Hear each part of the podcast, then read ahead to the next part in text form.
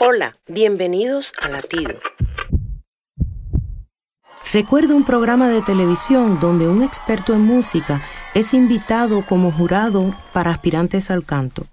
Todos los participantes cantarían desafinadamente, excepto uno. Cuando el músico descalificaba a dichos cantantes, el resto del jurado los calificaba con máxima puntuación y todo lo contrario para que el que cantaba bien. Aquello resultaba insólito para el músico y por ello causaba risas entre el público. No sé si usted ha notado cuán desafinado está este mundo.